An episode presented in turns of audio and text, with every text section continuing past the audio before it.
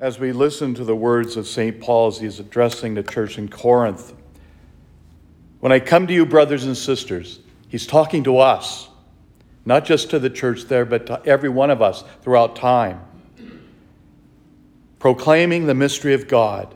I did not come with sublimity of words or of wisdom. He knew he didn't have the great wisdom that would be overpowering, but yet his words were exactly that because he relied on the power of the Holy Spirit to give him the correct words to speak. And people were drawn to that. They heard the wisdom that he was pronouncing, and it would change their lives. It's interesting when we read throughout Corinthians, they start out really well, but then they gradually fall back to their ways. And he would have to come and reinvigorate them Call them back to the first truth that they heard. And we all need that in our lives. We all hear the word, we are overcome with it. Anyone that has gone to a marriage encounter or Cursillo knows the, the wonderful joy that comes from that experience. But then we tend to fade away, and we have to be called back.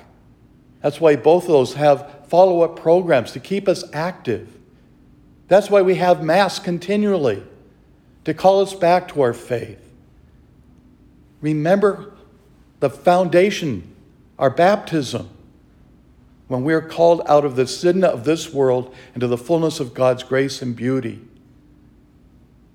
We have such a great and powerful gift that we've been given, that the church has been given in the wonderful sacraments that we have to be able to gather together and celebrate the Eucharist, giving thanks to God for all the blessings He bestows upon us each and every moment of our lives, to give Him thanks.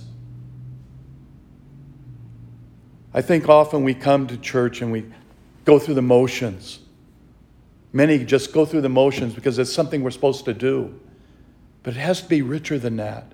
We come because we want to be in contact with our God to allow Him to touch our hearts completely and fully, to help us have a change of heart, really come into our minds and really examine who we are as people of faith. May the Lord continue to inspire us and strengthen us in that faith, to come in touch with Him completely through the power of the Eucharist, through our sharing of our faith, and know that He is always with us.